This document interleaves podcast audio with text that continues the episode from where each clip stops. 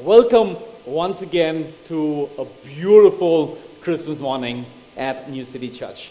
Uh, we're transitioning now from the time of worship and, and those very special performances into a talk that's based on the Bible.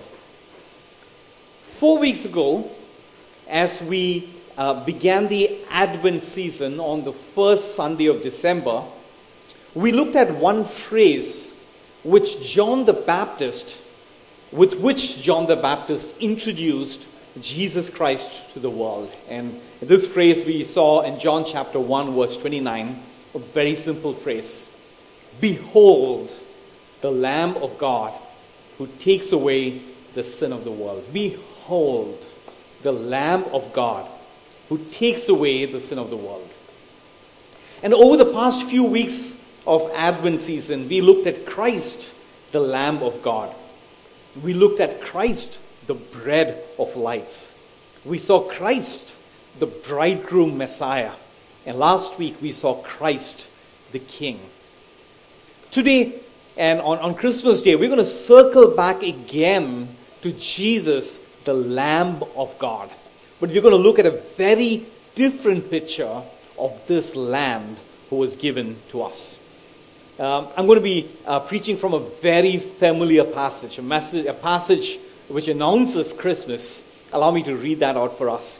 I'm reading from Luke chapter 2, verses 1 to 12. If this is your first time in a church, Luke was one of the disciples of Jesus, and he wrote a full account of the life of uh, Jesus. And I'm reading from that.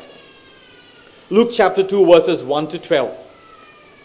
In those days, a decree went out from Caesar Augustus that all the world should be registered. This was the first registration when Quirinius was governor of Syria. And all went to be registered, each to his own town. And Joseph also went up from Galilee, from the town of Nazareth to Judea, to the city of David, which is called Bethlehem, because he was of the house and lineage of David to be registered with Mary, his betrothed, who was with child. And while they were there, the time came for her to give birth.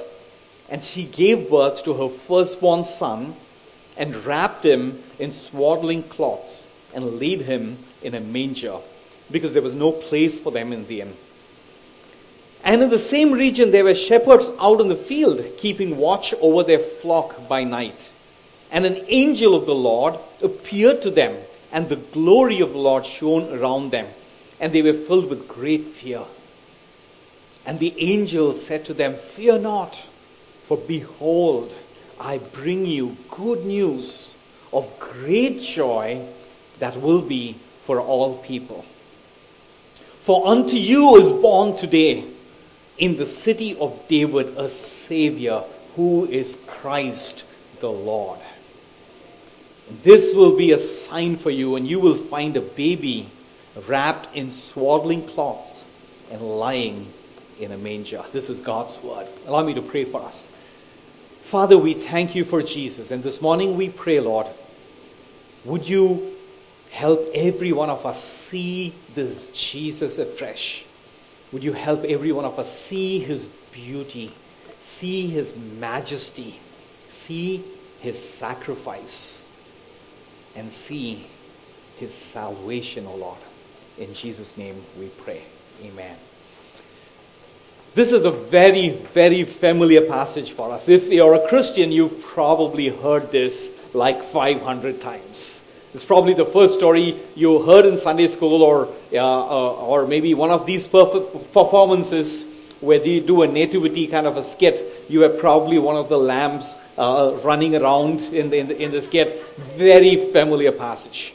If you're an explorer who is just kind of curious about Jesus, or maybe you're here in church today just because it's Christmas, even you would have heard this passage or be aware of this passage in some form or the other. It's not unfamiliar to you as well. Um, and even though we know this account extremely well, many of us probably even know this by heart, um, I'm hoping and I really believe that we're going to be surprised by the beauty of Christ that is hidden in this passage. For those of us who are uh, perhaps a little cynical about Christianity, um, you, are probably thinking this passage is a nice fairy tale. You know, uh, you know, boy, baby boy born in a manger. Uh, it sounds like a nice fairy tale. Um, let me just let me just say this to you. The depth of meaning, the depth, the full significance of this passage that I'm hoping to unfold for us this morning, I'm really hoping will make you uh, perhaps reconsider that this is just a fairy tale. Let's we'll go back to that thought right at the end, but but stay with me until then. This passage tells us the full story of Christmas in a way we may never have seen before. And so I want to draw just three things for us from this passage. First, why the manger? Why was Christ born in a manger? Why was the birth of Christ announced first to the shepherds? And why the swaddling cloths? So, three things. Why the manger? Why the shepherds? And why the swaddling cloths? But before I unpack the answers to each of these three questions from the passage, allow us, allow me to give us just a little bit of background. And, and this background, I think, is quite relevant to us uh, in the light of the huge controversy uh, that is raging in India about the uh, Citizenship Amendment Act and the National Register of, of Citizens. i look at verses 1 to 3 in the passage that we read. There's a national register of citizens happening in Jesus' time. Uh, Caesar Augustus decided there was a need for a national register of citizens. And every citizen had to go to their own town to get their names on this register of citizens. And this Christmas backdrop of about 2,000 years ago is not very different from the backdrop in our country now. So back then, uh, there was a government which wanted citizens to enroll in the National Register of Citizens. And there were citizens who didn't really want to do that. They didn't really want to sign on to the National Register of Citizens. And there was Jesus who was about to be born. And that's, this was 2,000 years ago. Right now, it's a pretty similar story. Uh, those very three groups of people exist even now. We have a government which wants the National Register of Citizens.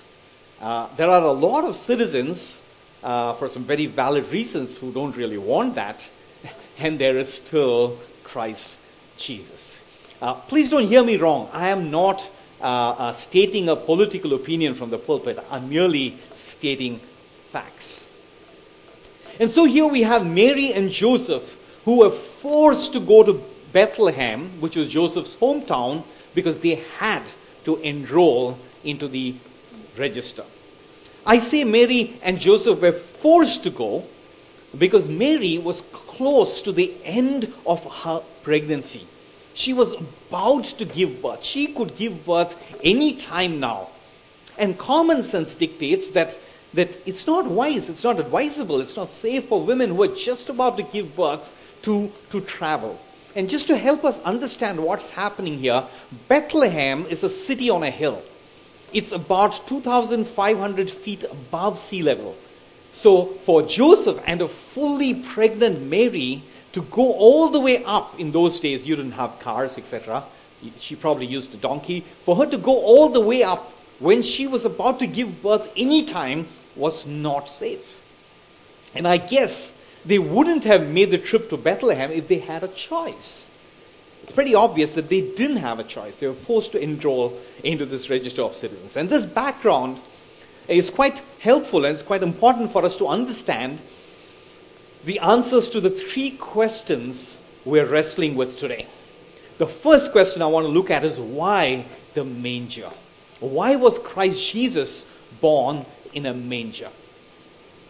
It's often suggested that Jesus was born in poverty in a manger. It has been suggested that Jesus was born lowly. God became man in a lowly manger as a child born in poverty.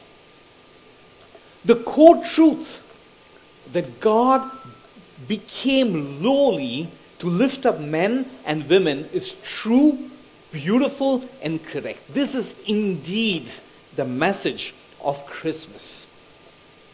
However, the popular interpretation or the popular understanding of Jesus being born in economic poverty may not be correct, or it's probably, it's, I think, uh, perhaps at least incomplete.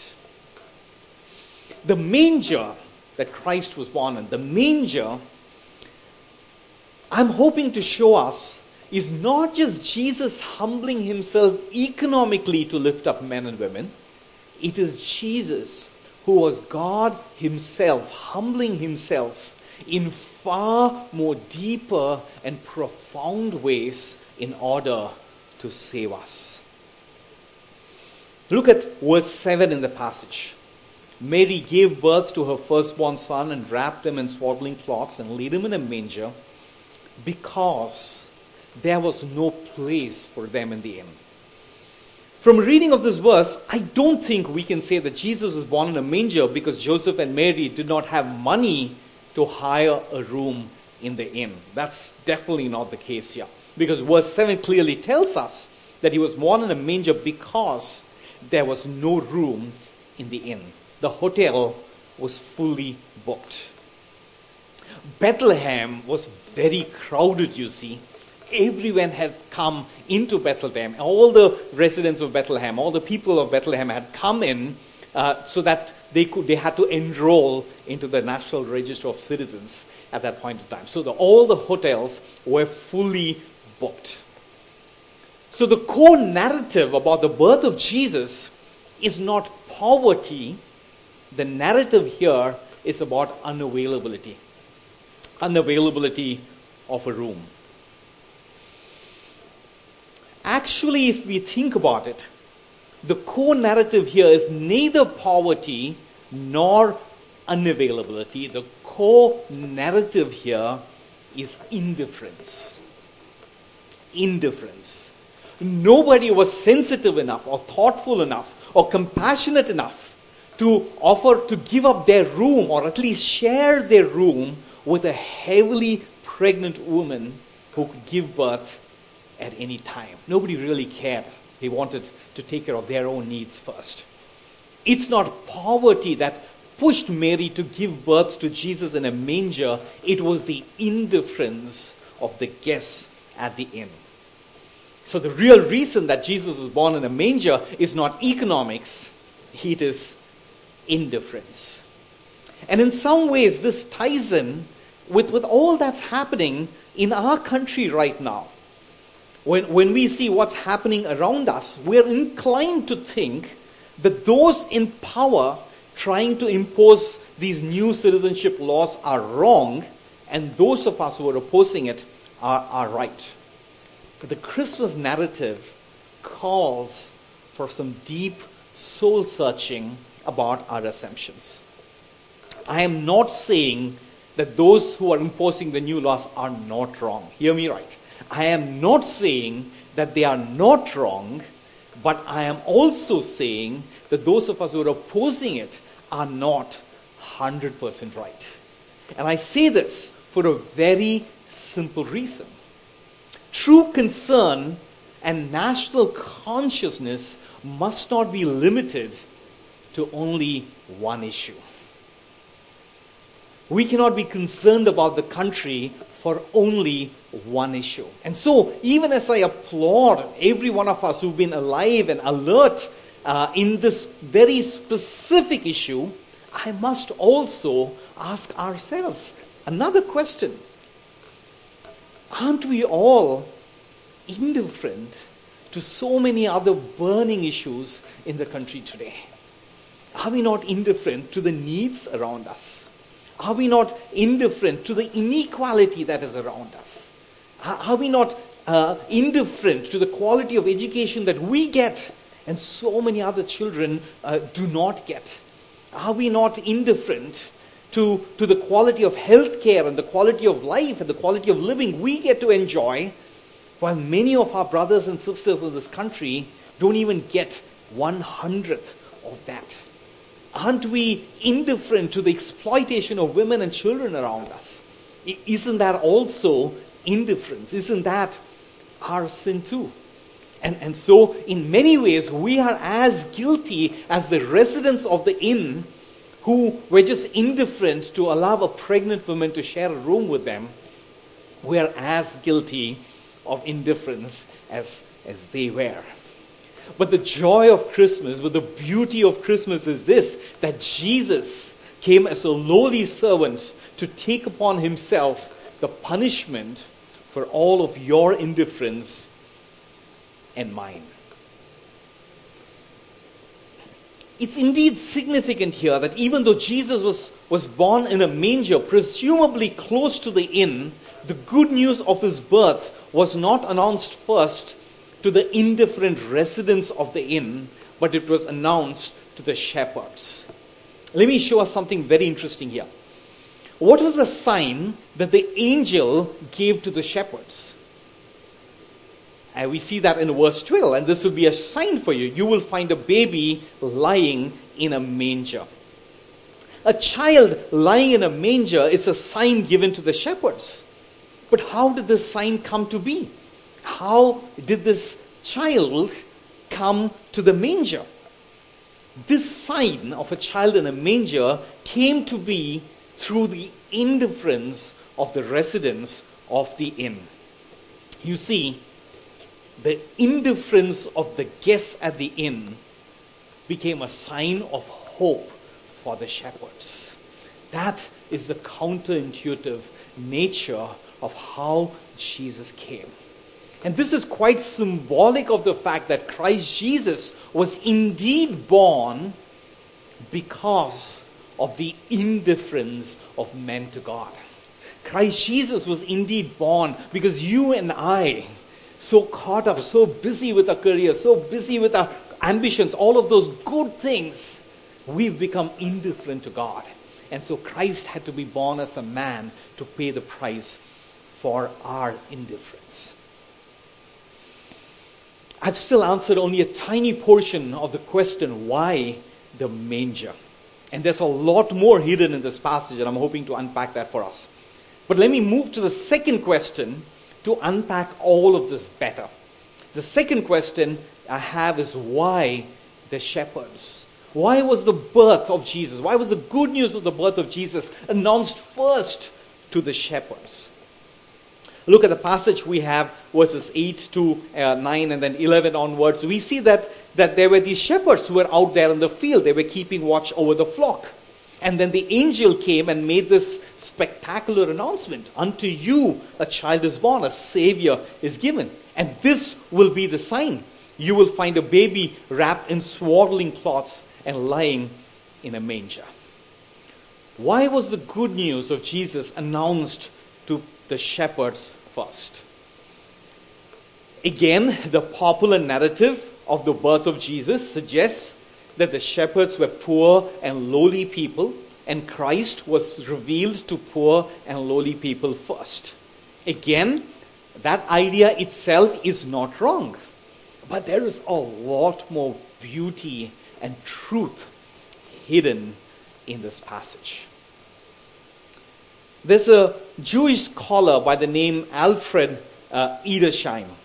Now, Edersheim uh, was born a Jew, but he became a follower of Jesus, and he became a theologian, and he became a professor of biblical theology. So he had the advantage of truly understanding Jewish customs and Jewish traditions very well, and also understanding the Bible very well. And Edersheim uh, wrote a book called The Life and Times of Jesus, the Messiah. And in this book, Edersheim refers to a Jewish book uh, called the Mishnah, which, which kind of captured all the traditions of the Jews around the time Jesus was born. And Edersheim explains that according to the Jewish book, flock of sheep, flock of lambs could not be kept anywhere near the city. The, whoever had all the shepherds, the flock had to be kept in the wilderness far away from the city. But yet, if you look at verse 8 in this passage, it tells us that the shepherds were in the same region as the inn. The shepherds were in the same region as the city. How could that be? Edersheim goes on to show us that the only flocks, only flock that were kept near Bethlehem were lambs that were kept by the priests for the sacrifice of atonement at the Jewish temple. The only flock that remained close to Bethlehem were the lambs that were being reared to be offered as sacrifices in the temple that was in the city. And Edersheim helps us see that the shepherds to whom the angels appeared and announced the birth of Jesus were not mere shepherds. They were actually priests, Levitical priests performing the duty of shepherds. And these were shepherd priests rearing and preparing lambs for sacrifice at the temple. They were actually priests from the temple who were doing the work of shepherding to assist in the birthing of sacrificial lambs, which would be offered as unblemished sacrifices to atone for the sins of people. Think about this for a minute, please. The good news of the birth of Jesus was first announced to shepherd priests who were taking care of the lambs that would be offered up as a sacrifice at the temple. Do you see the significance of why the angel announced the birth of Jesus to these shepherd priests first?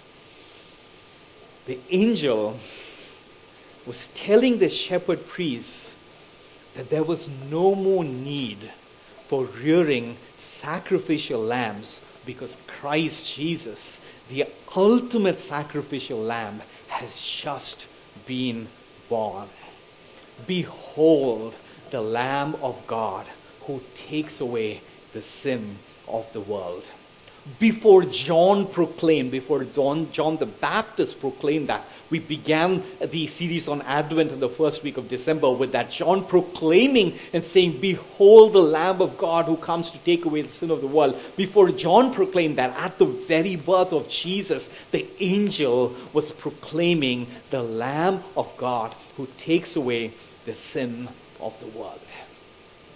You see, the moment Christ was born, the moment it, he was born, it was announced to the shepherd priest that he is the ultimate Lamb of God who would be sacrificed to take away the sins of people.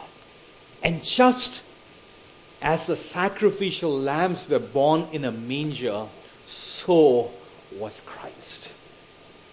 And so the birth of Christ in a manger has less to do with economics and more to do with the truth that he was born as the Lamb of God who takes away the sin of the world. I think I've answered the first two questions we began today with. Why the manger and why the shepherds? And that leaves us with the third question. Why the swaddling cloths? Look at verse 12 in the passage. The angel gave the shepherd priests two signs. Verse 12, two signs. This will be the sign for you. You will find a baby wrapped in swaddling cloths and lying in a manger. This verse clearly suggests that the swaddling cloths is as important a sign as the child lying in the manger. Two signs child lying in the manger, we've seen that. And the second sign was the swaddling cloth. So, what's the significance of the swaddling cloths? You know, you and I, we just wouldn't know or understand the significance of the swaddling cloths. But the moment, the moment these shepherd priests walked into the manger to see baby Jesus wrapped in swaddling cloths, they would have immediately known the full beauty, meaning, and significance of what they were seeing. Again, Edersheim in his book does a brilliant job of explaining this for us. These shepherd priests, they had an extremely important role to play in the temple sacrificial system. And their role was to make sure that the lambs who were just born were cared for and, and, and brought up well to be um, good enough to be sacrifices. According to the Old Testament law, every lamb that was offered as a sacrifice to atone for the sins of men and women, every lamb that was offered as a sacrifice had to be perfect and without blemish in every way. Perfect, without injury, without blemish in every way. Have you seen lambs being born? Or have you seen, I'm sure all of us would have seen in National Geographic, deer giving birth to a doe?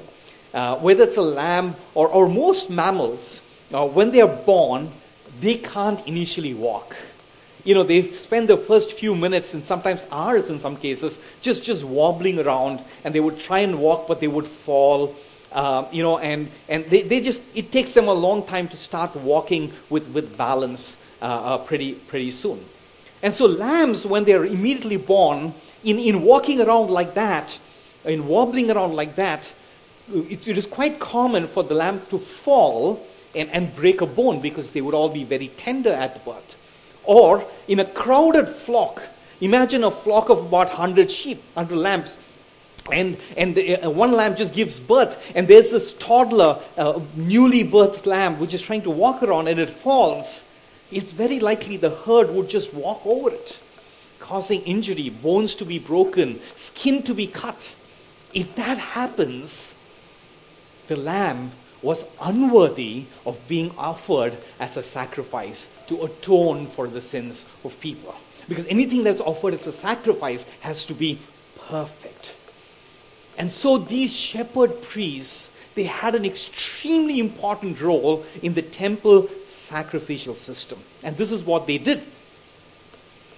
As soon as the lambs were birthed, to make sure that, that, that they were not injured or harmed in unintentionally in any way, these priests, as soon as the lambs are birthed, they would take strips of cloth made with old garments worn by the priests in the temple, and, and they would wrap these newly born lambs up tightly so that they don't get injured in any way and they don't suffer a blemish. Having, having wrapped these lambs in this, in this linen that was set aside for temple priests, the old linen the priests of the temple used, because they were priests themselves, they had access to that priestly garments. Having wrapped these newly born tightly, they would place the lamb in the manger for a few hours or a few days till the lamb had, could, you know, was, was strong enough and got the balance to walk. And these old priestly garments that these shepherd priests used to wrap up the newly born lambs were called the swaddling cloths. In those days, uh, normal children would never be wrapped with this linen strips that the priests used because that linen garment is to be owned by the priests alone. If you read the book of Exodus, it talks about that.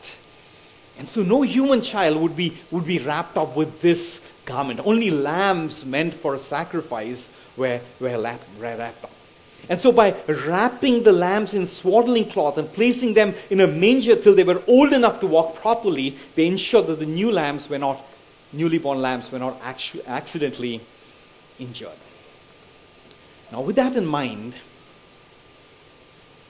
imagine what the shepherd priests would have realized when they walked into that manger that night when Christ was born and they saw a baby Jesus lying in a manger, sign one, and wrapped in those very same swaddling cloths the second sign the angel said.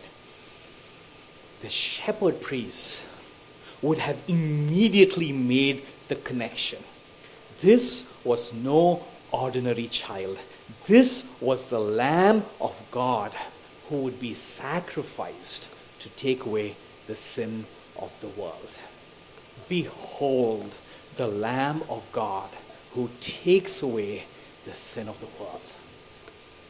Peter a disciple of Jesus, he, he probably had all this context in mind when he gave us, when he wrote this beautiful verse in 1 Peter chapter 18, verse 19. He probably had this context in the back of his mind. Allow me to read this for us. For you know that it is not with perishable things such as silver or gold that you were redeemed from the empty way of life handed down to you from your ancestors, but the precious blood of Christ, a lamb without blemish or defect. Peter is saying, We were redeemed by the precious blood of Christ, who is a lamb without blemish or defect. This child, Christ Jesus, the Son of God, God Himself, this child was born to die for the sins of men and women.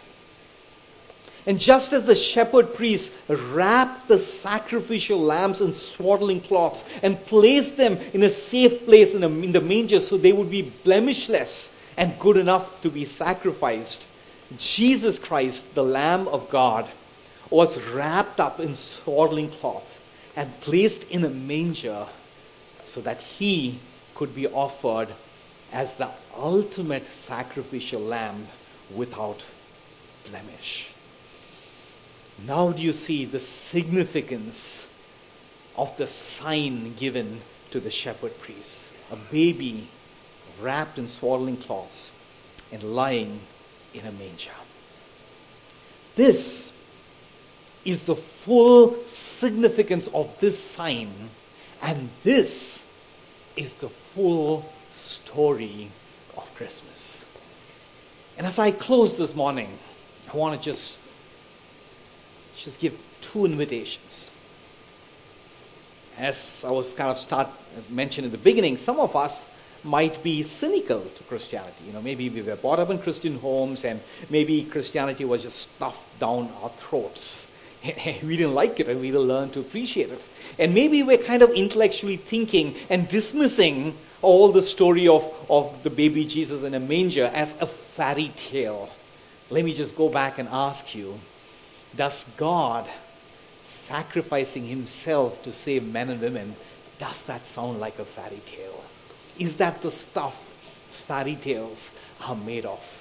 And when you see Jesus in the manger, it's not just a Christmas fairy tale. It's the story of how God gave his son to redeem men and women who were indifferent to him and who are walking away if you're an explorer, if this is your very first time in a church, if this is the very first time you're, you're hearing a Christmas message, I just want to say we, we want to invite you. We want to invite you to your journey of exploring Jesus. If your curiosity about Jesus has been aroused today, if, if your heart is feeling warm towards Christ Jesus, we want to invite you to make this journey of exploring Jesus at your pace. And, and we're here as a community to just walk with you uh, on that journey as much as you'd like us to walk with you. And lastly, to those of us who are followers of Jesus, I just hope, let me say this. I think all of us, as followers of Jesus, myself first, we all tend to drift into indifference to what God has done for us. There are several moments every single day where Jesus is not in the forefront of our consciousness. Several moments every single day in every one of our lives where we are living for ourselves. Our selfish ambitions. That's what we're living for. All of us, myself first. And so, those of us who are followers of Jesus, I just want to offer up this story of the Lamb of God wrapped up in swaddling cloths and placed in a manger so that this story, the beauty of this reality of who Jesus is, will draw us, will woo us out of our indifference into a love for this Lamb of God, for this Christ Jesus, Son of God, who gave himself for us. Let us pray. Father, we thank you, Lord, for this morning. We thank you for Christ Jesus, his beauty, his sacrifice. the Lamb without blemish. the Lamb that was needed to fully atone for our sins was nothing less than God Himself. We are all so wicked that it needed God to sacrifice Himself to save us. And we are all so loved that God was joyfully willing to give himself up to save us. And I pray the truth, the power, the reality of this love will be a tangible experience to every single person in this room today, Lord. And not just today, but every single day going forward in our lives. We thank you and we worship you. In Jesus' name we pray. Amen. Amen. Amen.